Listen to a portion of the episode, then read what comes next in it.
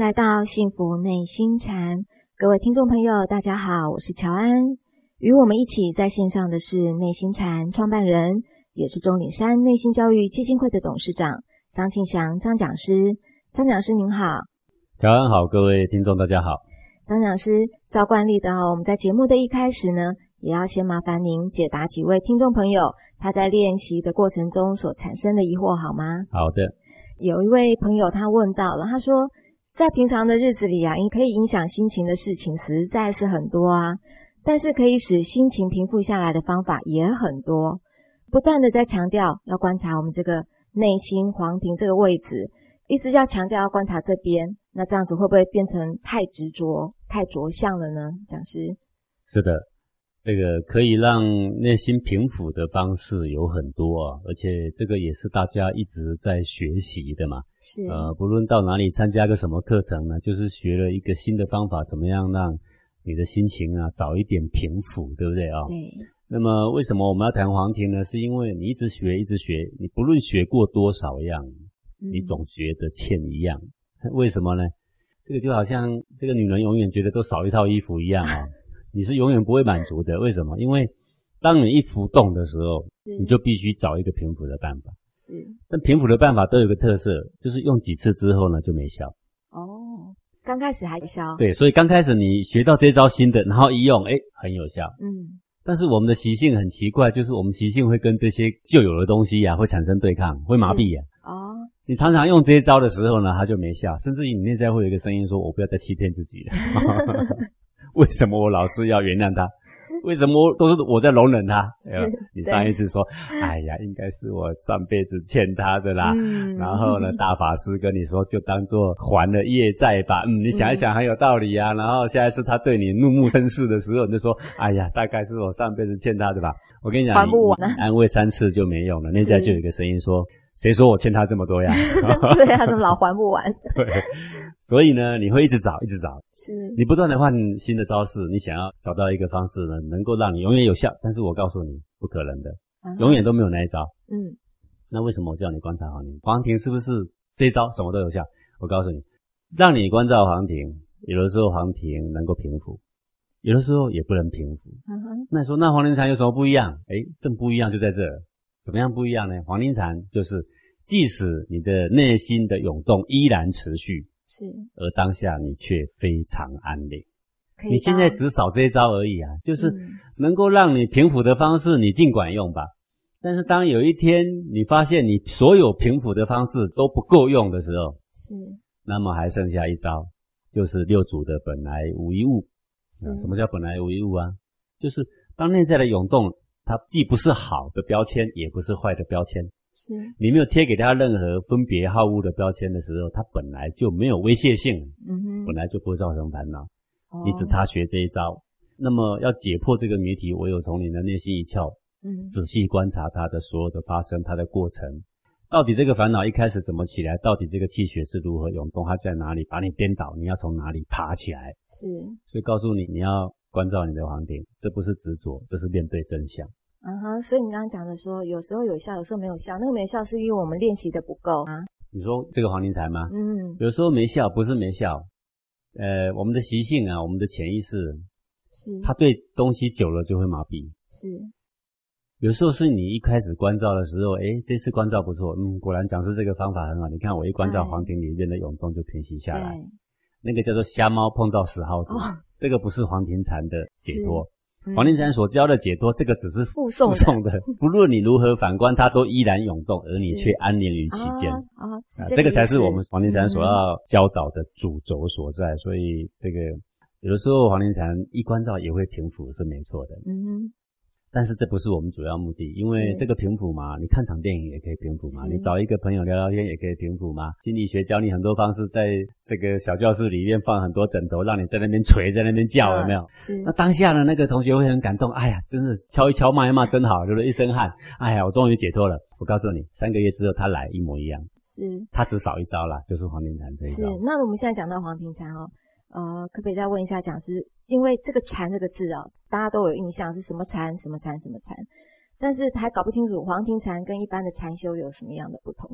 这个禅这个字啊，大家都会解释，就是内心的自在叫做禅，内心的自在对。但是什么是内心，却从来没有人解破过。是内心跟脑袋是两回事，是，跟脑袋呢想走左边，可是你的内心呢偏走右边，对有没有可能呢？，有啊，常常就是因为这样你才烦恼了。是，我告诉你，如果你的脑袋说往左边，内心就会往左边。嗯哼，当然有没有这个情况，也有这个情况。是那有这个情况的时候，你就幸福啦，因对啊为脑袋就说没烦恼往左，了内心就往左；对脑袋往右，内心就往右，你对幸福的不得了啊很！幸福， 为什么现在的人忧郁、躁郁这么多？为什么晚上都睡不着？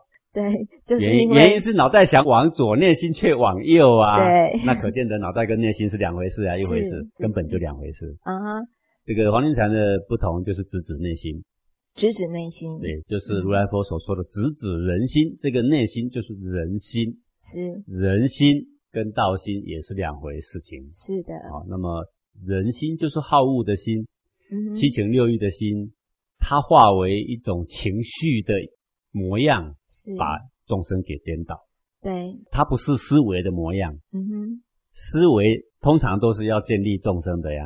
是我们的思维，我们都知道怎么样才幸福啊，我们该说什么话，我们该做什么事，我们什么事可以做，我们什么事不能做。对，这个呢，只要到了国中的人，基本上都知道公民与道德是什么，对纲常伦理是什么，对应对进退是什么。对，考试都可以考得很好，都可以考得很好。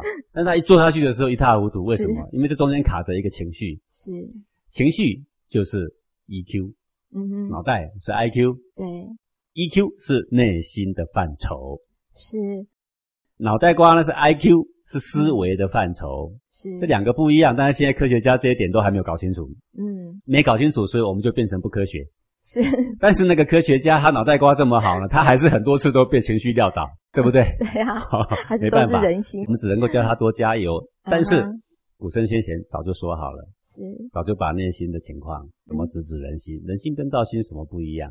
啊哈，在五千多年前的尚书里面，我们的尧禅让给舜的时候，是就人心为为，道心为为，为精为一，允直觉中，有没有？对的，十六字心法嗯就把它点出来了。是七千年前，河图就把黄庭的位置是给点出来了。嗯哼，到文王的时候，到大禹的时候，洛书是也把情绪怎么发而重结的问题也给点出来了。只是是，我们现在的人看不懂嘛。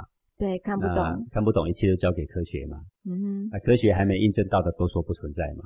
对，这句话本身就非常不科学，是， 是一种傲慢跟无知啊，嗯哼，是一种专权。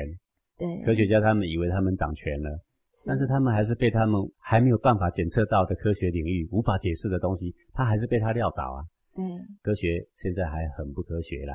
哦是那啊，么我们可以感觉我们的内心，我们不必等科学家。你的内心爱恨情仇，你很知道。你内心充满爱的时候，科学家能检验你充满爱吗？嗯，不他一点行办法都没有。对你。充满恨的时候，他能检验你充满恨吗？他不一行点办法都没有。他只知道说这个脑波现在是愤怒的状态，脑波是什么状态？那也只是大略而已啊、嗯还有很多的状态的情绪，脑波跟愤怒是一模一样的，他根本哦无法区分呢、是，厌恶跟嫉妒，我请问你脑波怎么分呢、诶，不知没办道法，分的、但是你在嫉妒的时候，你知道你是嫉妒嗯了。对 啊，没错。所以是的 啦现在很多医生呢，就是在解决情绪这一块的话，他用脑波来分析，其实方向就是对错的。嗯所以我们现在说禅是内心的对自在。那什么是内心？在必须先厘清啊。自内知心道为是止情绪的范畴，嗯是这个情绪涌上来依然自在，叫对做禅。叫做禅，要不然就叫做自在就好啦。是叫做轻松，叫做愉快就好了吗？哼我们何必讲禅？嗯哼禅之所以比心理学深很多，是所有心理学的归根处，是就是因为它是很多西方心理学无法达到的范畴啊。是那为什么它无法达到呢？可一般的人都在怎么样追求正面情绪，对怎么样愉快，再来怎么样轻松，再来怎么样安宁，对不对？对，那都在这个范围里面玩游戏啊，嗯哼但是呢，都触及不了内心。内心是怎么回事才叫做禅？它不是愉快的领域，不是只有轻松的领域。它在愤怒当下，它也可以安宁啊。对它是喜怒哀乐发而皆众结，谓之和是的学问啊。是所以它是内心的自在是没错，但是先要确定内心在哪，就在你的对胸口。你用手一闷，扪心自问，你是就会闷到两乳之正中，是 是这个位置内在的气机涌动，气血的涌动，哦，我对们常常说，哎呀，我内在澎湃不已 呀、有没有？讲的就是那个涌动的能量嘛。对，哈内在澎湃不已，嗯绝对不是脑袋澎湃不已，脑袋很想平静啊。对我想现在叫你上台，你说，哎呀，我内在涌动不已呀、你的脑袋瓜说，深呼吸，嗯，要镇定，不要紧啊然张。后你的内在呢却不听话，是啊，那个澎湃不已的情绪体就是内心的所在。啊、那讲到这里的话，因为常常很多人是站在台上，真的就是还是继续紧张嘛，继续对澎湃不已，那怎么办呢？让它黄金澎禅湃就是让它澎湃。嗯你学过任何心理学都会告诉你，你深呼吸，你看着下面的眼睛，你把他们当猪头。对啊，你要想象他们什么都不 懂，他什么都不是啊！ 好这个我以前都常常教学生的。是，然后呢，你一两次忽然有用，可是呢，你会有很多很多的机会，你无法平复。是，即使是你常常上台的人，嗯你也会碰到有你无法平复的时候。是，好，那你什么时候会有无法平复？你上台的时候很镇定啊，忽然看到一个美女眼睛盯着你， 然后你就不可收拾啦， 对不是对哈？对，啊，不是见财就见名就见利啊，你就有很多嗯不可收拾的嘛，嗯对不对好啊？那王林禅不同就是在于内在，即便在非常涌动状态下，在你上台非常紧张状态下，在非常害羞紧张的状态下，是，你的内在不停的涌动。可是对当你关照着你的内心的涌动的物理现象的时候，你却非常的安宁。也就是说，我可以知道我自己在很澎湃，但是我也可以很镇定的。同一秒钟同存一在秒的，钟对，然它后是并存的，哦，是，所以嗯，呃叫做轮刀上阵，易得见性嘛。是，嗯哦这个经书里面不是这样写嘛？叫对做发而皆众结，谓之和嘛。嗯，是，这个就是古圣先贤传给我们十六字心法的真正内涵呐、啊那么这个学问呢，因为少了内心这一窍的位置之后，变成无的放矢啊。是，那就跟你阿兵哥拿着枪对着丛林扫，对，你猛扫，你扫掉了三个子弹库的子弹也没有用啊。是，对不对？因为他躲在石头后面，你找到什么时候？ 你要先找到他躲在哪，开枪一枪就要命中了。对啊，这也个就就是是黄因为山没看懂，然后也这样遗失了，所以我们的古圣先贤的学问啊，一直到现在还知道，感觉好像已经遗失了很久了，而且还读不懂。现在不管是西方，也至于我们现在的大陆的高中跟大学啊，也就开始了国学的教学。但是呢，他们现在是根据现代人的视角跟全球化的视野哦，他们对于我们的国学经典也做了很多角度的诠释。是的比，如说，我看到他们教科书里面呢、他用的方法是这样，比如在诠释那个孟子静心中的“人不可以无耻，无耻之耻，无耻矣”，他针对这一句话呢，他就引用了在隋朝王通《文中子》的名句哦，就是“病莫大于不闻过，入莫大于不知耻”，而且他还引用了我们古希腊哲学家德谟克利特的名言哦，对可耻的追悔是对生命的拯救。还有波斯诗人萨迪，耻辱的活着还不如光荣的死去。那他是用这样子来做比对、归类的方式，把我们的国学经典贯穿古今中外。请问讲师哦，这样的方法好不好？它的优点在哪里？有没有缺点呢？这固然是很好啦，因为引用古今中外的哲人的话来印证我们先哲的智慧啊，是啊，这个并无不可嘛。我非常乐见其成啊，不论是哪一个国家民族，当然是我们自己的民族，一定要先复兴我们固有文化嘛啊。对，那么现在这个西洋对东方文化也非常有兴趣啊，是啊，他们知道这个心理学终究是没有就近的啊、嗯哼最后要以这个东方的学问啊为它的根本啊。对所以现在很多西洋的国家都开始对东方的国学啊非常嗯非常感兴趣的。是在上一集的节目中哦，讲师您讲到说，我们古人依据尊贤、亲亲、报恩的这个意思，设立出了三纲。这三纲就是君为臣纲，父为子纲，夫为妻纲。当然，讲师你也说了，这三纲指的是一般的情况。可是，如果遇到特殊情况发生的时候，我们也可以有权变。那么，是不是请讲师举特殊的情况实例是怎么样要到权变的状况呢？是的，上一次我们记得提到孔子家育有一段嘛，哦，是说虽然君为臣纲，可是万圣明王下面一定要有设一些政见的人啊，是，敢跟他横鼻子竖眼睛的那种臣啊。对，古代的冥王都会设这种人呐、啊，哦，嗯所以天子下面要设真臣七个人呐、然后诸侯下面要设真臣五个人呐、然后卿大夫下面要设真臣要三个人呐、是所以你看哦，做一个大大的位置的人旁边自己要设几个反对他的人呐、啊哈，哦，以便于他在犯错的时候能够直接直指出来，那么这样犯错的机会就会减少啦。是，你看这不是很聪明吗？对不对？是现在我们就算在民主的时代，我那个大官下面都没有设反对他的人呐、嗯哼，有所没以有这个真诚指的就是反对，对，现在我们叫做在野党，可是在野党嗯往往是为了党的利益呀、无所不用其极呀、对，但古代的这个真诚不是啊，这个真诚是君王给他权责。当你嗯发现我、我有错误的时候，是一定要来指正我，你的职责就是指正我对，啊、那么要争，他们在里面先争完，把嗯道理先讲完，然后当政策出来给百姓的时候，都是经过充分辩论的是啊、已经是讨论过很多次了。然后他有什么错误呢？臣都已经直指出来了，有什么危机都直指出来了。是，最后，我们尊重这个君，让他拍板定案，怎么样为天下国家做更多的事情。嗯哼，那包含是这个古书里面，这个父亲也会告诉他儿子啊，说我有什么错误，你一定要呢直接告诉我。所以父有曾子啊，有没有对，不陷无礼呀、是，啊？好，所以什么叫忠，什么叫做孝？三纲的意义并不是君说什么就听，父说什么就听，而是审查它合不合理，然后呢合理的才听，这个叫做忠，叫做孝嘛。哦、那讲师如果这样讲的话，是表示我们现在民主啊，用那个比如说两党、三党，用这样子的政治采取这样模式是错的吗？呃，就是它的弊端会很多，嗯哼，为什么呢？因为这两党之间的相争牵扯到的利益太大。古代圣君跟臣之间就是一份薪水而已，是，他没有别的利益，而这嗯个薪水还非常有限。是，大官就是比上农多一点而已啊。所谓嗯上农，就是一个好的农夫肯用力工作的农夫，一个人可以养九口啦。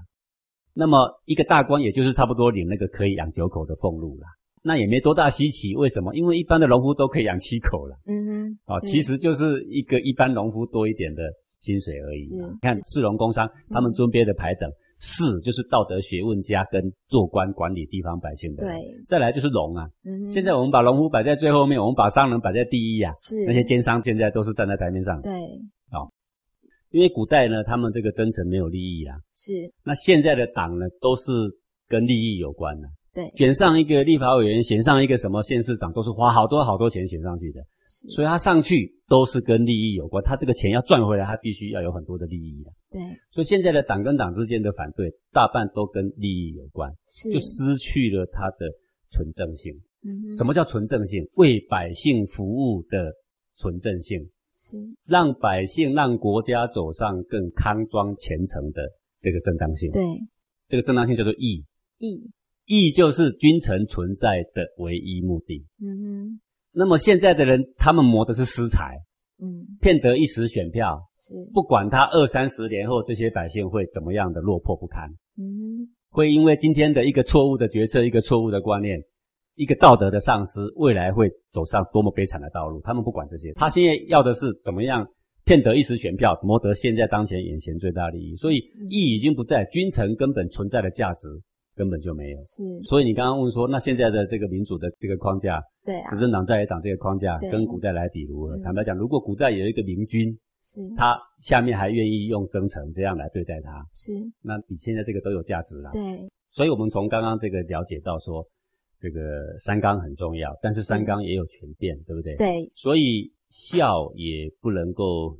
无限上纲，哦嗯忠也不能无限上纲。是，那么同样呢，这三纲的第三纲，这个夫为妻纲，这个也不能无限上纲啊。这怎么说？就是一个丈夫如果败德，是，妻子对他的意见也可以不从。嗯哼，甚至严重的可以下堂求去。是可，是为什么？因为刚就是你的榜样，如果刚不成刚，那你自然可以求去。是，哦，但是这个自然求去不是为了抢谁来当刚啊。嗯哼，现在的人是争个出头啊，你是先生，我是老婆，为什么老婆要听你的？好，是要来争谁大。是，古人不是这样的，古人设这个纲是谁当榜样，是，所以当了纲之后，那个人就好像被选出来当班长一样。对，好像被推出来当导师一样哦。他自己心里要战战兢兢的，要怎么样成为大家的榜样，不足以做榜样，那人家当然可以不服，也可以求去啦。是，好那这个就是三纲常态是如何，然后呢，碰到特殊状况的时候要如何的权变。嗯那哼，么今天呢，我要花一点时间来补充说明的，就是说这三纲好像父君虽然有过，但是大过跟小过毕竟是不同啊，对不对？对，好那要懂得分你嗯什么是大过你跟这个小小过的时候，你应当如何应对？是，那大过大到什么程度，可以怎么应对？啊，才符合这个三纲啊。所谓父子有亲，君臣有义，是，这个大节呀、嗯哼，那这个大小我们还是得要稍微了解啊，要不然呢、碰到一点点事你就不听父亲的，一点点事你就不听君的。现在的人要他听从很困难，要他反抗是很简单，因为反抗已经反到骨子里。现在的人都是叛骨一生啊，是，一点点小错要当做第二次世界大战来打仗，嗯哼，举对方一点点小过，大张旗鼓的去挞伐，是自己有任何过错完全的掩盖，是，这个不是古人的心量，古人是自己有过就支持，嗯哼，支好持，对，要忏悔，嗯，然后别人指出他的过错，他要高兴，是啊，是自己有过这样啊，但对别人有过呢，先容忍，是，先增见啊，然后对看他的过的大小，看怎么办、所以我们现在就知道说，这个大小对前后三纲重要，嗯，但是呢，也要有权变，对不对？是好，那这个权变怎么划分？就是它所造成的过错的伤害，如果大于没有纲，没有纲的话会怎样？就像国家没有军，哦团体没有领袖，公司没有老板，有没有它所造成的过错的伤害大于把纲给废了，啊、是那么我们宁可呢，为了正义，不要这个纲啊。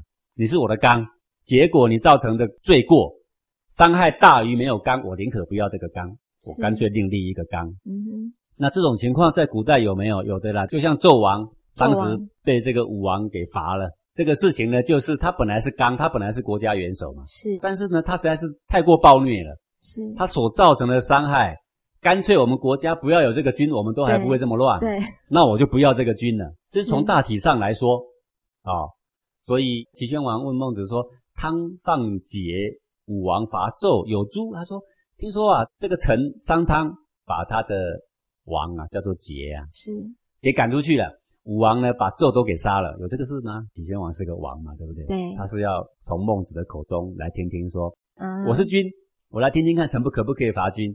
当然，他是很希望听到说不能罚啦是孟子在传里面有这样写啊。然后齐宣王就说：“那臣杀君可以吗？不是要忠吗？”好，然后孟子怎么说？孟子说：“贼人者谓之贼，贼义者谓之谄。”他说这个桀跟纣啊，是贼人贼义的人呐、残贼之人谓之一夫，这叫做一个匹夫而已啊，不足以为君。他说：“文诸一夫纣矣，谓文士君也啊呀、那我只听过杀了一个毒夫叫做纣，没有听过杀君的。哎，为什么？因为君的意思是什么？君就是表率，是，君是我们的榜样，嗯哼，他要做好德性，让大家来学习。他今天我们已经毫无德性了，他能不能做榜样？不不能行做榜样就不是叫做君。对，所以当时杀掉的是谁？是纣，是纣不不是是君，君是一个毒夫，嗯一个人，不是君。君代表一国的人呐、是哎，所以我们这个常常看到网络上这样写，说古代啊，孔孟他们劝我们去这个尽忠，嗯就是要替那一些诸侯当走狗，有没有？哎我告诉你，这些人基本上是没读这些书了。是哎，为嗯他读书，他一定会读到我刚刚讲的这一段，对，你就可以知道说，孟子是赞成说君怎么样暴虐，我们都听他的吗？不是没有的，他说嗯像纣、像桀这样的暴君就不叫君，叫做毒夫，毒夫犯罪杀人就可杀了。是不是对不杀对菌？你看他嗯国学并不是刻板的。是反而国学是被我们这一些想推倒古代文化的人，嗯硬把它说成刻板的。对罪过在是现在的人，不在于古代的人。是古代的人，你看说国学，说三纲虽然是说了，可是权变怎么权变？早就啊跟你讲明了啊，不是吗？对好啊，好，刚刚我们是说过错造成的伤害，如果大于没有纲，干脆就把纲给废了，是或另立一个纲，对像节奏一样的时候，干脆另立一个君啊呐、是那另外一个情况，如果他是我们的纲，他是我的君也好，他是我的父也好，他是我的夫也好，他犯过了，他的过是小的，其伤害远不及没有纲。没有纲的，假如他犯这么小的过错，我就把纲给废了，那乱的事还更多，对伤害还更大。嗯哼那么这个时候我们怎么样？我们就宁可隐其小过，是隐瞒呢，对，不让人家知道，嗯然后私下呢，慢慢的增建，是让他改正。是好，然后对外面呢，正面来说都要维护他的大纲，是维护我的君，是维护我的老板，维护我的先生，维护我的父亲，是没有，就是要维护大纲嘛。对维护大对纲，这个还是一个原则，就是大小先后的原则嘛。对总不外乎就是说取大而舍小嘛，是对不对？对好，所以例如说这个国君重不重要？重很重要要啊，因为它是嗯国家的纲啊，牵扯到是千千万万的人的生命、财产、健康、对，心理，对不对？是，非常非常重要啊，它很重要。嗯那么既然国军这个纲是这么重要，那我们可不可以因为国军我们借一点点错误就把它给罢免了，把它给杀了？可不可以这样哼，呢？不，行啊，不行的。为什么？嗯因为那天下大乱。比如说现在很多国家的国军就是有劈腿啦，是，好， 外面有一个小三呐、嗯呃，这个不只是现在以以前的国军也很多嘛，这有没有过错？这是有的，嗯，但是有过错呢，但是这个过会不会到祸及一国呢？是还没有不至的于，因为他是他个人的家庭的事情。是，对不对？对。啊，他不能够因为这件事情而牵扯到满朝文武，然后造成国家动乱。如果这样，就可以把他罢免啊。对，如果他是感情上的问题，个人的小小过错，比起把这个纲给灭了的话呢，是哇，那可严重了，对不对？是，那么对他的小过呢，我们就可以隐忍着，嗯哼，不必要呢大张旗鼓。是，嗯那你说好了，那我的国军，呃，什么样的情况之下，我可以离去，或者是可以像纣王那样把他给杀了吗？嗯《石哼，孟子》里面有一段可以借于我们的指引啊。他是说：“无罪而杀士，则大夫可以去；无罪而入民，则士可以喜。”哎，这什么意思啊？他说，如果一个诸侯啊，这个百姓没有罪，结果呢，借一个什么罪名就把他给杀了，是，则大夫可以去。那大嗯夫就是诸侯下面的第一排的大臣啊。对，那换成我们现在民主来说，总统下面的五院院长，是，那些通通可以离开了，因为嗯总统借了一个名义，把一个毫无罪过的人呐、是，明明白白无罪毫无争议哦，就把他给杀了。我们现在不是说经过法院三读，然后呢嗯到了最高法院判死刑，那判几个都不是总统责任啊。是，那为什么？因为总统已经把权交给谁？交给法院了。对，对，法院代表全民嘛，是，对不对？是，那这个最高的领导人国军没有罪，却杀了一个士。士是什么？士古代来说就是基层公务员啊，啊，基层公务员，或者是有道德学问的人啊。是，一个基层公务员嘛，不是你喊杀就杀呢。嗯哼，如果是基层公务员最基层的，下面呢无罪被杀了一个，是，上面所有的高官都可以自由离席了啦。嗯哼，这个国家你自己治好了，因为国是你的嘛。是，我要去别国，辅佐贤君，我不在这了啦。嗯哼，呃无罪而入民，则事可以洗。哎，那么下面的基层公务员呢、啊在什么样的情况下，国军什么样的暴虐情况下，这个公务员可以不干呢？他说无罪而入民，就是有一个百姓无罪被军给杀了，是，这个，个时候基层公务员都可以捆着包袱走路了啦。嗯哼，哎，这个孟子讲这个话呢，很有意思，这样可以让国君之所警惕。是，你的最大过错，我们可以容忍的就是到这里而已。哦，好，啊你就必须停止。那么读书有学问的人也要知道，你的国君罪过到什么程度，我们应该有什么反应。在这个无罪而杀士跟无罪而入民以下的小过，是，我们都可以隐忍，可以增见，可以用各种的办法到他面前，有增成七人，增成五人，增成三人，对不对？是，我们怎么样去抗争，怎么样在他面前拍桌子，嗯，这些都是可以做的。对，到什么时候我们无可忍呢？就是无罪而杀一个士根，无罪而入一个民。是，那么举国有道德学问的人都当起而反抗。哦哈。那么是怎么样分得出大小先后，有这样的智慧呢？我们先进广告，待会儿再听讲师怎么来告诉我们。我是李小慧，来自哈尔滨。我是许一峰，来自宁波。我是杨健，来自长沙。我是何永芳，来自重庆。我是杨文琪，来自深圳。我是李文杰，来自珠海。是朱国才来自宁夏。是郭春燕，来自河北。我是李艳美，来自长沙。我是吴小玲，来自山西。我是霍仲明，我来自香港。我是王慧君，来自河南。我是刘义全，我来自台北。我是魏丽，我来自广东珠海。我是吴艳红，来自汕头。我是杨平，来自长沙。我叫傅冠东，来自广东梅州。我是李亮，我来自湖南。朱国才来自宁夏。我是杨我是一峰，来自宁我来自宁夏来自宁夏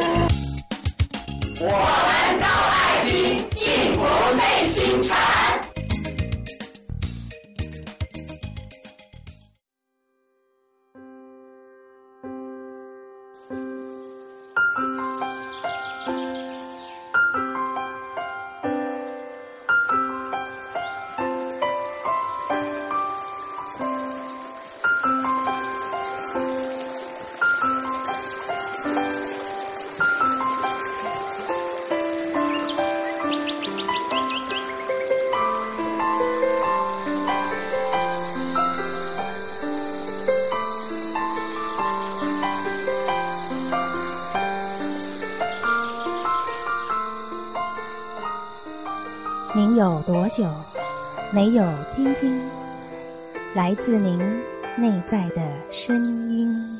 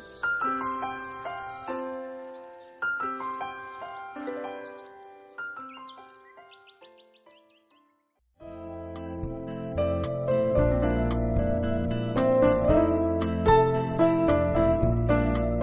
幸福内心禅。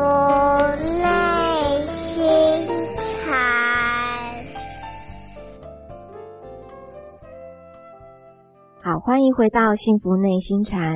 呃，一样的讲师，因为同学的提问蛮多的，非常的踊跃，所以再麻烦讲师再帮我们回答一下哈、哦。好的，呃，有一位朋友他问说，我们常常听到说心是无所不在的啊，那么心的位置怎么会是在肉体上呢？假如心是在肉体上，那么我们人死后身体不见了、毁坏了，那心不就也就没有了吗？对啊讲师，这个问题嗯听起来是很有道理啊、 这个尤其是“心无所不在”这句话，大家呢是朗朗上口是啊、哦但是这句话呢，基本上是错的。呃，你听到我这样讲说啊，心无所不在是错的，大家不都这样讲吗？对说呀高僧和尚都这样讲 啊是。好、这个高僧大德之所以这样讲呢，那是源自于《楞严经》里面的一段话啦，就是如来佛说啦，心不在里，不在外，不在中间，啊，一切无着，具无所在，是名为心。是哎据是我因为所经文在里有这一段，嗯所以大家就说呢，心无所不在。但是呢，这个叫做什么呢？叫做鸡同鸭讲。 好鸡同鸭讲啊，对，为什么？因为两个讲的是完全不同的事情啊。嗯，为什么完全不同呢？他明明说一切无着，具无所在，是怎么会被扯成无所不在呢？好，各位，具无所在什么意思？都不在，都不在，对不对？那你说心无所不在是都在了，对，一个是都不在，一个是都在，一个南辕，一个北辙。好啦 是，但是我们如果说心都不在，大家众生不容易懂啊，嗯，不容易懂，结果被说成无所不在，大家就好像懂了，你知道吗？是那为什么忽然好像懂？我在当兵，我想着我的女朋友的时候，我好像回到女朋友身好像旁跟他啊在。一起，呃， 对不对啊但是这纯然只是幻想，幻想不，是事实。嗯怎么说呢？如果你说你心想到高雄，你就在高雄了。嗯，那我问你，你现在在高雄的什么路？哦，你说嗯，中山南路。哦你告诉我门牌几 号？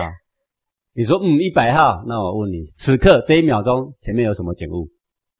你就答不出不来知了道吧？啊，是那可见得你在想那，你人有没有去那？没你有，没啊呀、嗯，对不对？啊，如果我这样讲你还不明白，那我问你一个事好了，你既然敢说你的心无所不在，我问你哈、无所不在包不包含我这个口袋？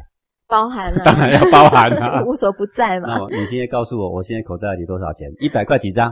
不知道，你什么都不知道，你什么都不知道，你怎么会相信你的心无所不在呢？我请问你，说起来很顺，大家就相信了。嗯，他完全不管说他跟经义完全背道而驰哦，南辕北辙， 他完全是不会管的哦。这就是众生嘛。国父说，群众是盲 目的人，对吧？嗯，经典明明说具无所在，据无所你在，凭什么说无所不在？嗯，好，我刚刚这样简单的比喻，我只是要告诉你说，你的心不是无所不在啦，你的心一直在你的内心的家啦，是，就是皇庭里面，正在那感知着一切了啊、哦是，那经典为什么说具无所在？我告诉你，这一句经典写的是道心，而不是人心。啊，道心，对，嗯，我不执着这，不执着那，是，就叫做具无所在。你说他嗯前面是讲一切无着，具无所在，一切无着，并不是没有一切哦，而是对一切不执着哦。啊，不执着不嗯攀就附，叫做具无所在、是，哦，所以并不是表示你的内心没有位置。好，那另外我还要再说，你刚刚说，哎，怎么内心怎么会在身上？对啊，首先我要告诉你，我说的不是身上，嗯只是它刚好在胸口这个位置而已。哦，那这怎么说呢？因为你的身中真正的生命是个法身，法身人死后呢是一股气、一股能量脱出来了，是那个是你真正生命。我们的科学家都知道，能量永远不会灭的。是你相信你的生命是个能量吗？你相信嗯必定相信啊，不是个能量怎么这么活跃啊？是那么这个让你现在这么活跃、可以思维的、可以感觉的是，哦，可以跑、可以跳的这个能量，以后会不会存在啊？存在依然存在。那么这个法那身个就是嗯存在出来就是一股气，就是一股能量，是就是我佛家所说的法身，孟子说的浩然正气。纯阳叫做浩然正气，是当然纯阴，佛家就叫中阴身嘛，入地狱去了嘛。不论他做神也好，也是一股气；做鬼也好，也是一股气，只是偏阳偏阴的不同而已。是而这个鬼也好，神也好，佛也好，他的法身里面依然有一个感觉情绪，这个情绪体，它的所在位置就是黄庭。嗯啊，然后就是黄体，所以我现在说的是，因为你的法身现在正在你的肉体里，是所以指着你的肉体说新的位置。啊但当有一天肉体死掉了，法身出来了，是我们就会指着佛的胸口说，这就是他的黄黄庭，庭这是他的内心。那么法身也就是灵魂吗？呃，可以这么说的，我们用“灵”这个字，是因为是它人人知人觉，我们才说它是灵、啊。灵对嗯那么加了这个后天的气禀因子，我们才会说这个魂魄啦。哦是好啊，但是我们一般都会以灵性这两个字啊，嗯或神灵性灵啊对这样的话神灵啊，或鬼魂这样的话，是来称呼抛开肉体之后的生命的各种嗯形态啦。对那鬼魂也有黄庭，不然鬼魂就没有哀伤啦、哎鬼是魂鬼魂不会喜悦啦、嗯那佛也有黄庭，佛如果没有内心，他就不会慈悲了呀，是啊对不对？对啊，所以这个不论他是三界哪一方，不论他是神佛哪一方，他嗯哼都有一个内心的。是所以现在所指出的位置，是永远生命的内心，而不是暂存的这个肉体的生命的内心而已。是，那讲师另外一位朋友他就问，是不是只要管好黄庭，那我们脑中的一切以及外面一切的发生就不重要了呢？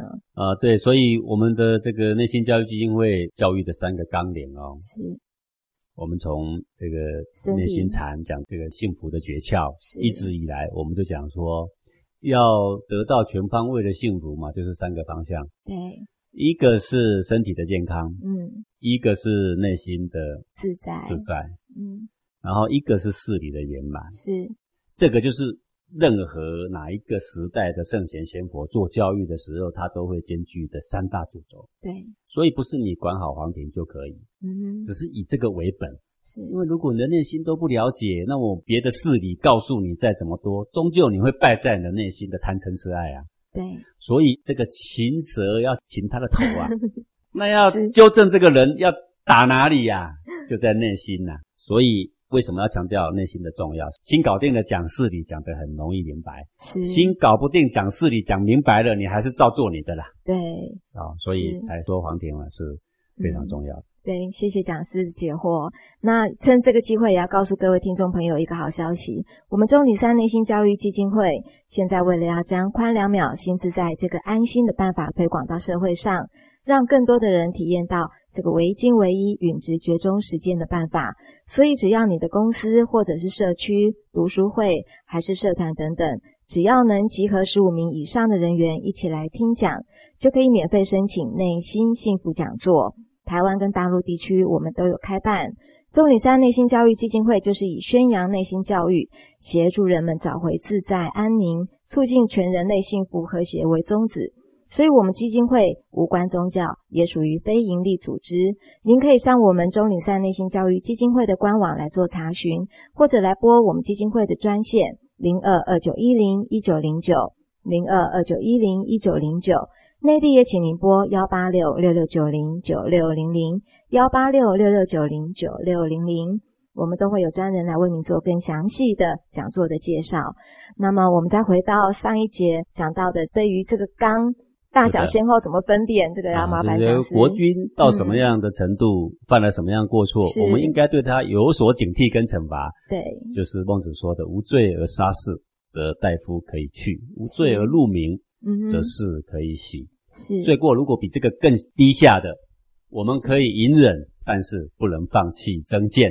我们会有很多导正这是个我们的纲嗯的哼办法，啊好对。这样才能够让天下呢走在健康的道路上。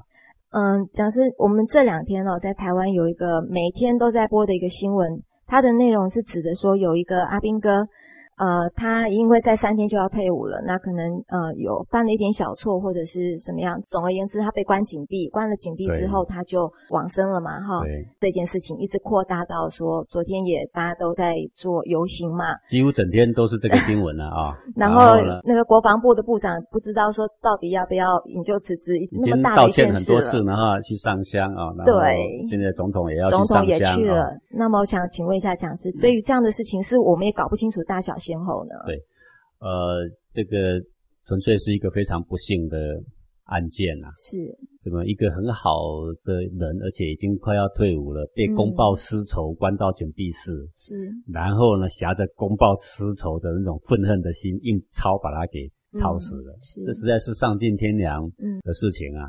呃，我们谁都不愿意看到这样的事情发生，对不对？但是我们还是要回到说，这样的事情应该我们要怎么样看待，跟怎么样来处理。对啊呀、那对国家来说，当然他这个军队会有禁闭室的是设立，因为什么？因为很多人一直犯错，屡劝不听，而且犯的错很大，是你总不能没有惩罚，对不对？嗯，对，所以有紧闭式嘛啊、那紧闭式就有紧闭式的规范，然后这个军队就要去把这个规范写得很详细，对不对？是，才不至于造成公报私仇这样的事情发生嘛。对，啊、那也不能在里面整天看电视享福啊，对不对？也不行总要有一些粗糙啊，还是工作啊，是啊，呃，嗯才能够对他有所警惕嘛。对，啊，这些都很正当哦。那么现在的错呢，是错在谁？错在是不是国防部长没有写这个法规？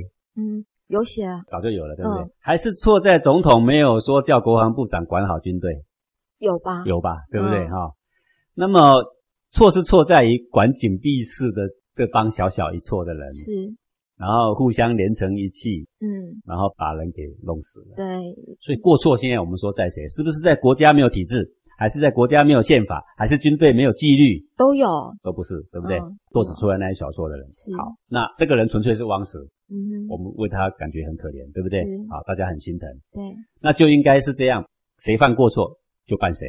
然后呢，办案要不要有时间？要要有时间，要好嗯，避免他们官官相护，那要有跳脱这一群人之外的公正的介入调查。嗯，然后要不要给他们时间？要。要，那家属能不能义愤填膺说：“我限你三天给我答案嗯，？”那这个是不懂道理的人说的话，是对不对？？对，好，那可不可以说你总统你要给我出来道歉？这个事情非关总统，是，我们要以大小先后来论。对，你不能在国家里面任何地方死了人、冤屈的人都要去找总统。嗯哼，那你需要的不是总统，你是一个调解官，是，你需要的是地方的法院，嗯，对，对不对？对，总统要处理更大的事情，是不是这样的事情都要叫国防部长下台？嗯，顶好多那像个营长下台也就够了啦。是。所以到国防部长这样，是不是有我们无限上纲？对，已经无限上纲了啦。嗯但是如果国防部长跟总统知道这个事情，是，他们打电话慰问，或者是他们愿意的话，亲自来表达慰问之意，那么嗯家属要秉持非常感谢的意思。是你可以是把你的冤屈跟他讲，但是不能对他当面怒斥。为什么？嗯，犯罪的不是他，他们有定规定，是你不能指责他，这样懂意思吗？懂。啊所以我们的社会才不会整天都在播他们在哭的声音嗯。是，然后呢，这些记者呢就是要博版面，对，越人哭的，嗯，越人博同情的，他版面越大，是，然后越小的事把它扩张越大。对，这个事我不是随便讲讲而已啊，是有一阵子来了一个台风，明明是小台风哦，是，雨也不大，水也不大哦。嗯，那个记者站在那个浅浅的水里搏命演出，好像水快把他淹死了一样啊！是，搞得那个台南的一个电视长啊，嗯，幕僚跟他讲说，我们台南已经发生大 水了。他说我怎么不知道啊？谁会搞清楚？小水嘛，哪来的大水嘛？记者演嗯这些太记过者了，要演嗯戏，是因为他们也是上班，对，他们上班靠的是他写的文章，嗯，能够越耸动，是收视率越他高，收视率越高，嗯，他的薪水也会增加，是，所以他们都在演戏。嗯哼，为什么那时候王建先讲啊，说台湾有三害、啊，哪三害？第一，立法院； 立法院第二，我们监察院；第三是记者。是真的，今天台湾要安宁，嗯记者没有接受大小先后的训练，国家如何能够安宁呢？嗯是你要当立法委员，要把持国家的朝纲。立法委员没有接受大小先后的训练，你如何当立法委员呢？嗯不行，那些学政治的不懂大小先后，他如何能够干涉国家的政治呢？嗯不行。古人就是看大小先后，那我觉得我们平民百姓也搞不清楚啦，为什么？因为我们在看这几天的新闻，我他们是看着收视率嘛，你们爱对看，他们就一直挖对新记闻。者来说，对收视率大的就是大嘛，是对，能够把它博到最大的版面最重要了嘛。我哪里管你说这些眼泪应不应该波及到总统嘛？古人啊、发生了天灾，嗯住家后面崩下了大石头是，把家给压垮了。是如果有地方父母官去看他，他是万分的感谢，感谢再感谢。嗯这天灾不是你们的过错，对这纯粹是我的业力的关系，是我运气不好。是古人是这样的德性啊，嗯现在任何一个地方有什么天灾，哪边道路崩塌，全部都是政府无能，政府要下台，对，政府不干事。是各位，全天下有哪一个国家政府只要很努力就没有天灾吗？有吗？没有啊，没有啊不可能啊嗯对不对？对，是这样。嘿啊，要不然这样，你可以上来干总统，然后全天下就没有天灾。来来来，你上来干。啊，如果连你也不敢，那你凭什么说在天灾发生的时候这么样的严苛的指责一个完全无关的人呢？是啊，我们会把一个小小的水沟堵住了淹水，然后就说政府无能。我们用一个小小的水沟，这么小的事哦，对在这么大的版面的荧幕上去博这么大的事件，然后呢，把国家骂到一无是处。是我们心里啊没有纲常。嗯你不可能进总统，你怎么可能会进父亲呢？你怎么可能会进长上？可哪里有可能进你的先生、你的太太呢？嗯你的内心完全没有进，完全没有进的时候剩什么？就剩下力。哦。今天的社会之所以乱，就剩下力可是讲师照你这样讲，已经影响层面很广了耶。欸非常非常大。我说到每个人嗯整个社会要道德重整，好多人都在讲道德重整。是我请问你，道德重整是依据什么来评断、来排序呀、就是大小先后。对，如果你这个事情你分不清，是为什？么我们讲出戏为玄妙？嗯讲到这个围理，我们卡这么 久，我们还没讲完，围理都讲不完，哪里讲玄妙理嘞？但是这也是最重要的一环啊，非常非常对嗯重要。。你的国家要平安，你的社会要平安，学校要平安，是，你没有大小先后，你一切都免谈。对，好，我们刚刚讲说君臣纲很嗯君重臣要，嗯纲，嗯，那么父子纲重不重要当？然重要，非常非常重要，因为对全天下都是家庭组成的啦，是都是父母对子女的关系嘛，父子纲非常重要，而且这个对比君臣纲简直更重要。为嗯什更么？重因为要它事关天性。是，父子纲这一纲如果不立，彻底违反天性，所以这一纲很重要。父慈子孝是这个精神就是父子纲。好，嗯那父子纲既然这么重要，你看君臣纲，君这么重要，君犯小过我们都还得隐忍，是，慢慢增建，你不能当做没事啊。现在的人都以为说，哦，古时候的臣都笼络了他的君，我告诉你呢，最笼络他的君的就是现在的这些官呐、是，他的君是谁？就是百姓、啊。嗯，你看现在的官如何笼络百姓，你们就知道啦。是，好，古代的好的官多的是，我告诉你。好，当然坏的官是有的，但是好的多的是。是，好，我们不能够因为我们在现代，我们就把古代全部骂翻了。嗯哼，好好，那君臣纲重要，所以我们对它有隐忍的地方，除非非常大，所以我们把它给推翻掉。是，父子纲更重要，因为攸关天性。对，那所以父子纲是不是也一样？是不是过如果很大很大，大到无法弥补，我们才来撼动这个父子纲？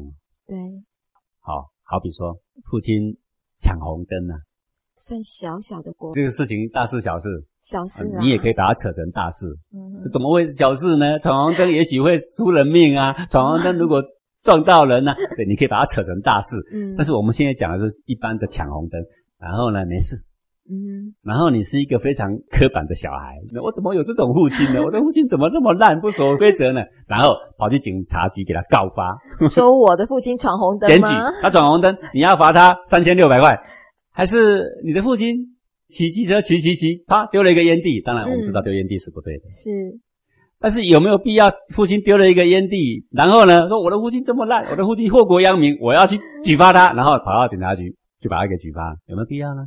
没必要，啊，嗯，我告诉你，像这样过，他所造成的伤害是，是很小的，对，而且是很片面的、嗯很局部的，是，但是回但去可以可以跟啊软硬，兼施，嗯慢慢去规劝。是想很多办法让他高兴也好，他管他生气也好，反正我慢慢规劝他都可以的。是，但是有必要要让你的父亲受到官府的惩罚，然后公诸于世，有必要这样把他搞这么大吗？那个是把父亲当成比路人还不如。是，你在路上你看到了一个平常的人丢了一个烟蒂，是，你就一定怒目嗔视，然后把他抓去警察局见官吗？不会欸耶没有，，你顶多说先生，这个地方不适合丢垃圾。哦嗯，好，是，我们让他知道也就好啦。嗯你用一个人在公共场所大声嚷嚷，哦，现在好多那个旅行团都这样，有没有？哦是看到大家很生 气，你可以说先生，请小声一点。是，好、你有必要把他拎着他的耳朵到官府吗？不用好，因啦为，这是个小过错，大家隐忍就能过，而且伤害局面呢是，是很小的，对不对？嗯哼嗯哼。好，可那是我们之前有个学生，因为爸爸猜了他的心，他就真的去，法院告他哦。嗯，，对啊，法院呢收到之后，他不会管你是父子啊，他只是按照一般的公式来办 对啊，法律怎么规定怎么办呢、嗯哦，嗯这个就是大小先后不分。对，呃，为什么说？因为父为子纲，父亲之所以在家庭里面立为子女的纲，是是为什么？因为第一，他恩莫大。我们说大小先后的排序，恩大的为先呐、对，还有他在家庭里面他是先到为先呐、是还有他是长上，他年纪比你长很多啊，长一代嘛，是，就是我们以尊贤的角度看长上，对，看先到的，看恩莫大的。是我们是以这个角度来看他，所以他才变成子女的纲嘛。刚，嗯，那他是既然是纲，我们是木，那我们就听从他的。是那当然他不一定对，他不对的时候，我们可以委曲婉转的去增见他，但是我们不能够把他打成熊猫眼呐、啊为什么？因为他恩莫大，你懂吗？对他对你的恩远远比丢那个烟蒂大很多很多，你懂吗？对，我们会为了一个小小丢的烟蒂打了他鼻青脸肿吗？不会好，嗯，这个上次我不是举过这个例子，有一个小孩，哎，电脑不能上网哦，拿着刀架了他父亲的脖子，限你十秒哦，还倒数哦，不然杀了你哦。嗯，他赶快躲到房间里面去，有没有？对，能不能上网是很小的事，是一生间有无数的机会可以上网。爸爸的命只有一条，恩莫大的人在你眼前，你竟然拿着刀架他，这个是不是比畜生不如？是，不该杀的是这个人，不是他爸。对，所以《春秋》里面有这么一句话，这个说孝子养父之美，不养父之恶。嗯，为什么只扬父之美，不扬父之恶？这就是说，父亲如果有美德，我要彰显出来让大家知道；是他如果有小缺点，我要替他掩盖。